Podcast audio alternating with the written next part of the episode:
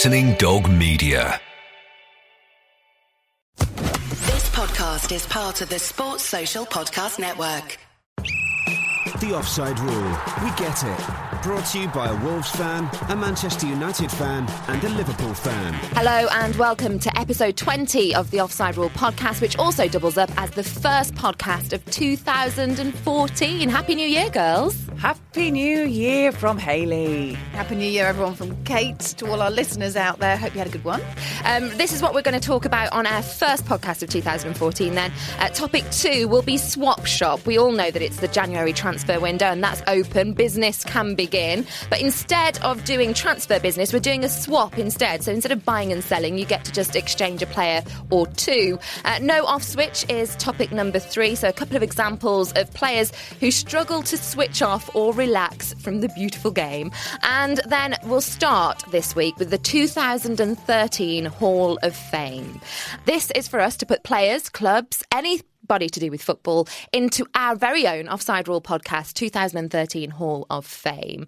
So anybody from the world of football, it doesn't have to be this country, but you have to justify who and why, starting with Hayley McQueen. We always do Hayley, don't we? 2014, nothing's going to change.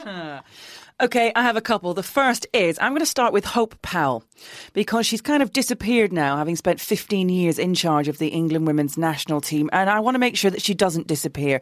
She came on a, a programme on Sportswomen at Sky Sports and was chatting away. And I think she was a little disappointed that maybe the FA hadn't offered her some other sort of role, uh, maybe with on a board somewhere. We see how the FA is shaking things up and we look at St George's um, Park as well and see how they're looking forward, not just in the women's game, but in the men's game. And this was probably the only woman whose name was associated within kind of odds when jobs did come up. But that has gone now. I just want to make sure that this is a woman who's really contributed to the development of uh, women's football. Yes, a bit of a poor showing in the European Championships, but I just want her to be remembered for somebody who really gave her all to the women's game. It didn't end brilliantly, but let's hope that there is a next chapter for Hope Powell and she doesn't just sort of uh, disappear. She's had lots of praise as well from other England players. I think we could have put Rachel Yankey in this Hall of Fame as well as yeah. lots of other uh, other women. She said, "I'm not going to shy away from the fact we weren't good at the Euros, but it shouldn't be about using anyone as a scapegoat or blaming anyone. We just weren't good enough. We didn't play well enough.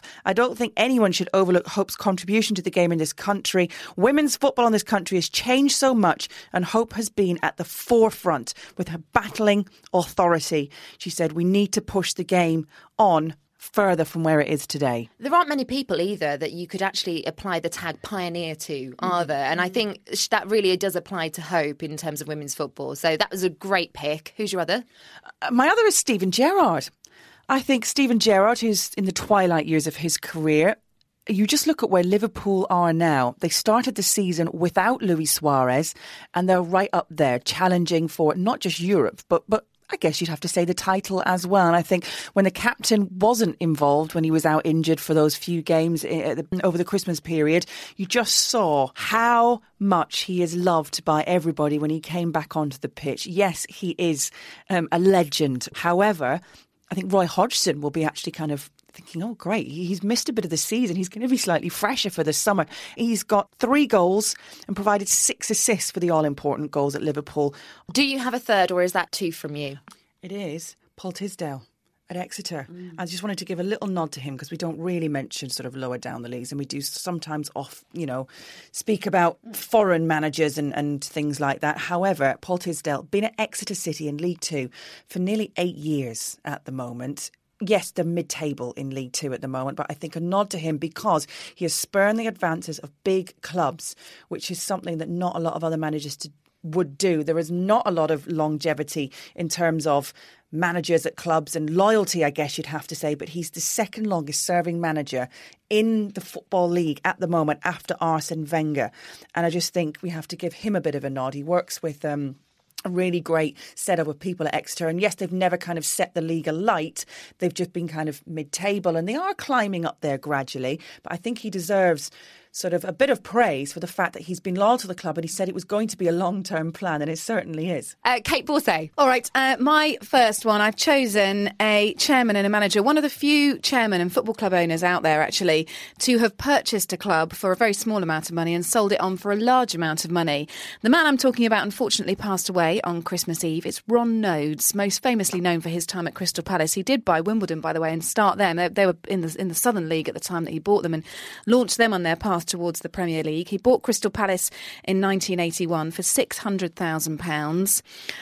Really really is best known for his work at Crystal Palace. Took them um, through the leagues, put his trust in Steve Coppell, who was a very young manager at that time, and really, unlike today's days of short-term managers and you know short-term gains, um, he really put his trust in Steve Coppell, even when the side were struggling. One of their high points uh, was uh, reaching the FA Cup final. They uh, met Manchester United there. Manchester United ended uh, ended up uh, winning that on a replay, so it came very very close. Um, they'd um, won promotion to the top league 12 months later, finished third in uh, the top flight a year after that. Um, he was a staunch advocate as well of the of setting up the Premier League. So he was one of the kind of the sort of founding fathers, I guess, one of those chairman owners um, who uh, very much wanted the Premier League to take place, fundamental in its formation. Bought Palace for £600,000 in 81, as I said, sold it in 1998 for almost £23 million. But yeah, remembering Ron Noades in the Hall of Fame. Robbie Rogers.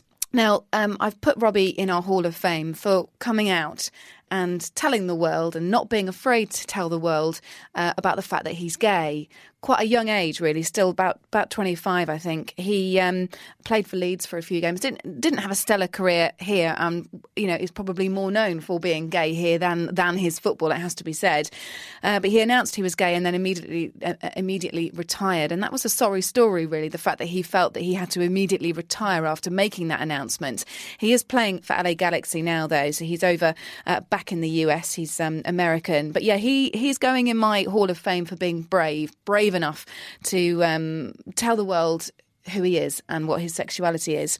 Finally, I'm going to put Luis Suarez in our Hall of Fame. Now, there may be some mutual gasps out there for that, but he's in my Hall of Fame because I can't quite believe how he's got away with having the year that he has. And what a turnaround in Luis Suarez's career. Let's go back to April when, in a two all draw with Chelsea, he decided to chomp on the arm of Branislav Ivanovic, giving himself a 10 match ban. Everyone hated him. No one could see sense. Why was he at Liverpool? Why was he, why was he chomping at the bit, literally? He then topped his Liverpool uh, summer off by announcing that he wanted to leave. Uh, at the end of May, he said that he's going to be seeking an exit from the club. And by all accounts, him, him and his agent were prospecting him around quite a, quite a few of the large major clubs. And they made it known that this 40 million and one pound release clause could be activated by any of the top clubs. Chomps on the arm of a fellow player. He wants away. He comes back on the 25th of September from that 10 match ban. Um, and since that, he's scored 20 league goals in 15 games. He has the best hat trick rate um, of all 46 players to have scored more than one hat trick. So his hat trick rate is unbelievable as well. Um, he became the first player in the Premier League history to score three hat tricks against the same club. That was when he did his hat trick uh, against Norwich in December. He signed a new contract on the 20th of December. And as I said, now, as of the 1st of January, uh, 20 league goals in 15 games. What a year for Luis Suarez. I'm not sure how he's got away with it, but for that fact, he goes in my Hall of Fame. It certainly has been a turnaround year for him. In fact, if you look down on my sheet, here it says toyed with Luis Suarez. I didn't go with Luis Suarez. and the reason that I didn't go with him is that I think he will be a great contender for the 2014 Offside Rule Podcast Hall of Fame. Um, and I think that because because of the 10 game ban, because of the biting incident, um, and taking all that into in consideration, despite his recent goal haul, I guess we want to see as well how he does for Uruguay in the World Cup. And if he has a really good tournament, then I would argue maybe 2014 mm. would be more his year. Uh, so instead, I have gone for a player, a man who we can't really ignore. I don't think the Ballon d'Or will ignore this year either. Um, on the 5th of November, Ronaldo broke the record held for Champions League goals scored in a calendar year with 14 goals. So that's one of the stats for him this year. Um, he also scored a, a 19th La Liga hat trick um, one from open play, a penalty, and a direct free kick. So he's doing all of them. Um, he's also he had a 20th direct free kick that he scored um, against Barcelona. There's so much that I could say about Ronaldo this year. Uh, the final match of the calendar year saw him head in a goal with 3 2 away win against Valencia at the end of the year, and that took his goal tally for the entire year 69 goals in 60 appearances, which is his highest goal tally for a, a, a year end. Um, as well as that, he's the second top scorer in matches played away from home with 72 goals now in total. The only person that's ahead of him is Raul with 87. Um, I mean, he's just been instrumental as well with Portugal getting to the World Cup for the summer. He scored eight goals in their qualifying campaign, including all four of the team's goals in the two leg playoff against Sweden, which was the crucial match for them to get through. And so, all in all, being Portugal's joint top goal scorer of all time, I just don't think we can ignore Ronaldo. My next person I'm putting in the Hall of Fame is Roberto Martinez. I actually think that Martinez, not only did he lead Wigan to the FA Cup um, final in May, but But he also got them relegated. Yeah, but he won the FA Cup, and I don't think anyone at that time. Wigan were 18th. They won the FA Cup. They were still 18th afterwards. So the FA Cup it doesn't have any bearing on it. They were going to get relegated, but to go and win the FA Cup, and and somebody has to get relegated. And I think a side like Wigan uh, in the Premier League was always going to struggle, and he kept them there for many years when they nearly got relegated times before. So I actually think that's more case in point to him being included in this. So roll on from Wembley and lifting the trophy. He then goes on to Everton to replace David Moyes there, who went to Manchester United. And everyone's talking about David Moyes at Manchester United and sort of worrying a little bit for Roberto Martinez. Not unduly, but thinking, you know, what did Moyes achieve with very little money at Everton? Is he going to be able to replicate that? And very quickly, Martinez showed his calibre of managerial skills and for the first time became the first ever manager at the club to avoid a defeat in the first six games of the season for Everton. So I think that in the managerial stakes, he's the top performer in the Premier League so far this season, and they're fighting for a place in Europe. Better still, they could even make Champions League as it stands at the end of the year. So if Roberto Martinez pulls that off for a club like Everton, David Moyes will be forgotten there. I'm going to finish off with my third and final one of putting David Beckham in our 2013 Hall of Fame. Uh, he might not be in the New Year's honours list, tut tut, Buckingham Palace and the Queen, um, but he is going to be in our Hall of Fame because um, not only did he win a fourth different top flight winners medal with PSG at the to end his career, which not many players have done that, have they? I mean, the amount of medals that he's won. Um, but announcing his retirement, I think he, he really deserves some recognition. So forget the uh, New Year's honours list. Bex, you're in the Hall of Fame for the Offside Rule podcast. Hi, I'm Phil Thompson, and you're listening to the Offside Rule.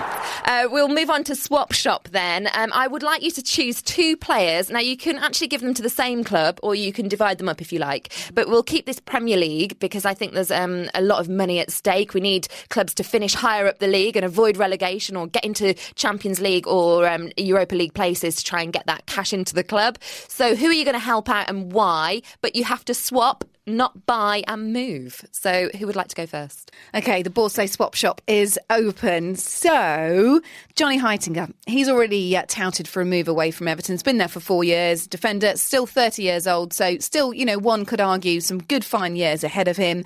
Um, fallen out of favour under Martinez. We know he wants to move. He's rejected an offer uh, from West Ham already. He needs uh, playing time to get back his place in the Netherlands squad, which he lost because he's not been playing enough at the back. I'm going to send him to the team in the Premier League with the worst defensive record, the worst goals conceded. 42 goals is what this team have shipped in so far this season, worst in the league. It's poor old Fulham.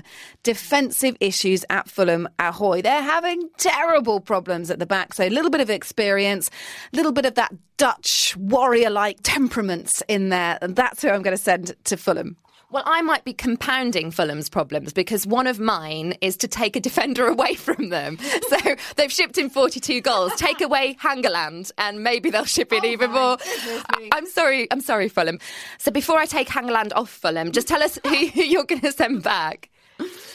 So I'm going to send back to Everton uh, some backup for Romelu Lukaku. I'm going to send Darren Bent or Dimitar Berbatov to Everton. I'm leaning towards Darren Bent. Darren Bent and Fulham have just not got on, have they? In fact, ever since he left Spurs, uh, going to Sunderland and then on to Aston Villa, things just have not happened for Darren Bent. I know he scored in the FA Cup at the weekend, his first goal for Fulham in three months, and that tells you the story of why. Um, I'm going to stop Darren Bent's loan move to Fulham and instead uh, loan him out or swap him over to Everton instead. I think he. I think his confidence is shot. I think he needs an arm round the shoulder. And for me, a manager like Martinez could be very good in building Darren Bent back up to the play. He hasn't just suddenly lost his skill as a striker, he's lost a very important mental part of his game. And I think Martinez could well bring that out in him. Okay, well, I will finish off by telling you when I've taken Hangeland off Fulham, as all the Fulham fans are like, why, why? Uh, it's because my mission is to help out West Ham. Um, they're injury ridden, aren't they? There's a slight part of me, although very rarely does this happen, that feels a bit sorry for Sam Allardyce. I don't particularly like his style of football, but I do think that he's not responsible for them being languishing in, in the Premier League at the moment. I think he's had a real mission on his hands. I mean, he fielded um, very recently in, in the FA Cup and in a, a league match a back four that did they, nobody was in position. So I just felt that, you know, in a defensive way, he needs a bit of a hand. So I thought I'll give him Hangeland. We'll send out in replacement for Hangeland, we'll give Fulham Joe Cole. And my next player that I'm going to ship to West Ham is from a club who might not be that bothered about who I'm sending up to them. I don't know. Although I think he's got a lot of potential. I think certainly West Ham will benefit from this move more. But Joleon Lescott, I'm going to send Joleon Lescott from Manchester City to West Ham to help with Hangeland at the back. I think they'd be a good pairing. And Ravel Morrison is going to go to Manchester City. Now, if you look at Manchester City's midfield, they are awash with brilliant players. They don't really need Ravel Morrison. However, what they don't have is that youth and that potential, I think, coming through. Um, we always hear about Southampton's youth youth academy, and we hear about other teams that are, are so brilliant at bringing players forward. And Manchester City have really installed a lot of money and commitment to their youth strategy, but yet we're still to see any really good youth players come through. Take the case of Scott Sinclair. He was bought as a potential youth player, but they've not done anything with him. I would be concerned that Ravel Morrison would go to Manchester City and just implode. he would just go off the rails, left. Right. He would be the new Balotelli if he went to Manchester City. We all need a new Balotelli. This is the kid who turned up once to Manchester United training in a Chelsea top. That didn't go down well. That spelled the end for him. That is that is a true story. Yeah. Truly selfishly, I'm going to help Manchester United. Chelsea, they're going to offload Mata. I think we all know it's going to happen. They're not. They said that they would. Did you read that? That Jose Mourinho said that they, he'd rather give them to give Mata to Wolves for 50p, which I said, come on, bring it on, than give him Manchester United. But how else do you ramp up the price of a player than pretend that you're not going to sell him or sell him to Wolves for 50p, which is an equal it. insult, Do it, really, isn't Jose. it? if he's not playing, it, will, it might not just be up to Jose Mourinho, it'll be up to Mata and his agent. He's clearly not happy at all. Well, maybe they'll be happy because they know they might be able to get a player like.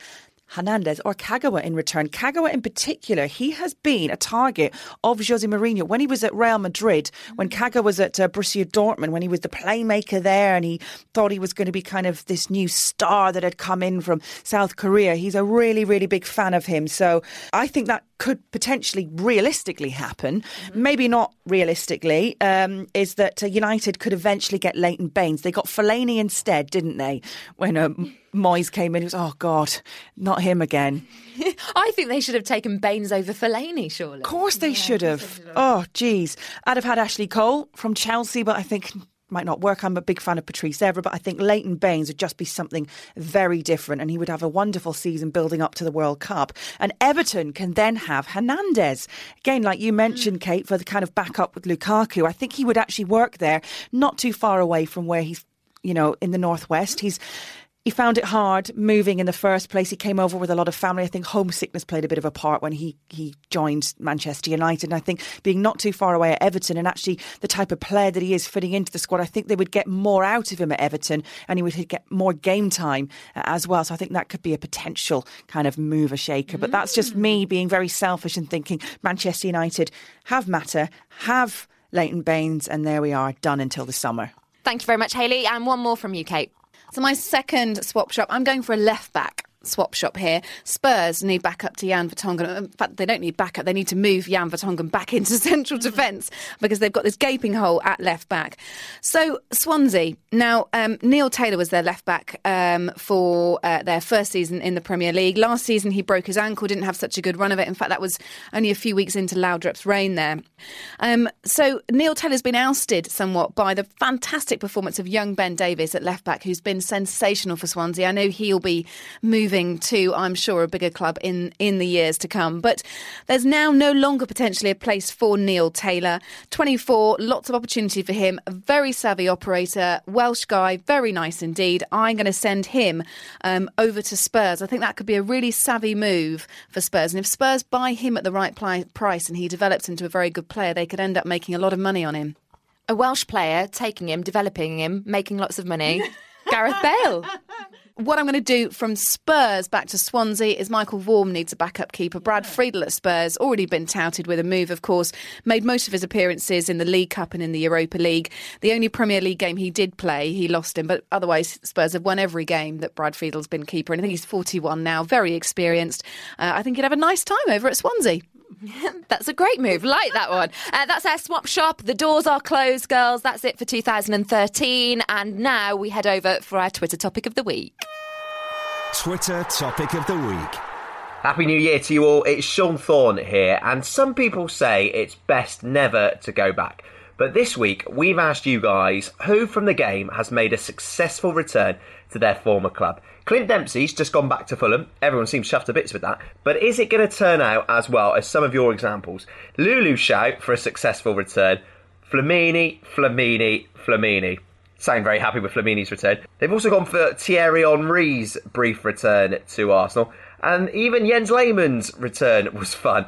Paul's also gone for Thierry Henry. Uh, Six Music Chris has gone for Marcello Trotta. Uh, back at Brentford after what happened last term, but has won most fans around this season. Now, if you're not familiar with uh, Marcello Trotta. He's the guy who missed the penalty for Brentford in the final minute of the season against Doncaster, which saw them run right up the other end of the field and snatch the league title from under their noses. He wasn't even supposed to take the penalty, so there's a bit of a controversy there. But it seems he's back. He's back at Griffin Park, and apparently he's won the fans over. And finally, Sonic has gone for Graeme Le Saux when he returned to Chelsea. I'll be back next week with Twitter topic of the week. I've been Sean Thorne, and I'll hand you back to the girls. Thank you for that, Sean. Uh, topic three today is no off switch. Do you have an off switch? Did you manage to turn off for Christmas?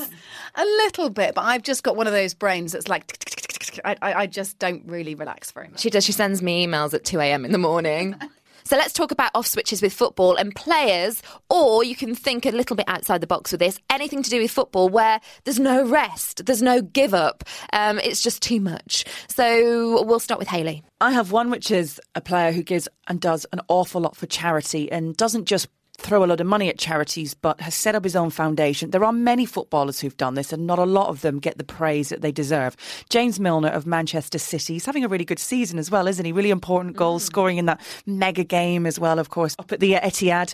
And he's scoring goals as well, which is great to see. And he actually scored a goal the day that he had his massive charity dinner in mm. Manchester that him and his wife worked on they didn't get a massive events company in to take over the whole thing. They actually worked on it themselves, used contacts to book guests. They had Lawson who performed for free. They had JLS as well flying in. When I say flying it, the theme was come fly with me. There was a Concorde above all the tables in a hangar at Manchester Airport. It was quite phenomenal. And his, his wife, Amy, uh, his partner, Amy, had spent all this time basically putting this dinner together. They raised £100,000 on the night alone. That wasn't from ticket sales either. That was just purely from people bidding. All his teammates and um, coaching staff all turned up as well to support him. And it was for Help the Heroes, uh, NSPCC, uh, as well as uh, leukemia and lymphoma research. And uh, Stilian Petrov was there as well with his wife and all the family. And um, James got up on stage and did a big talk. And he actually helps these charities out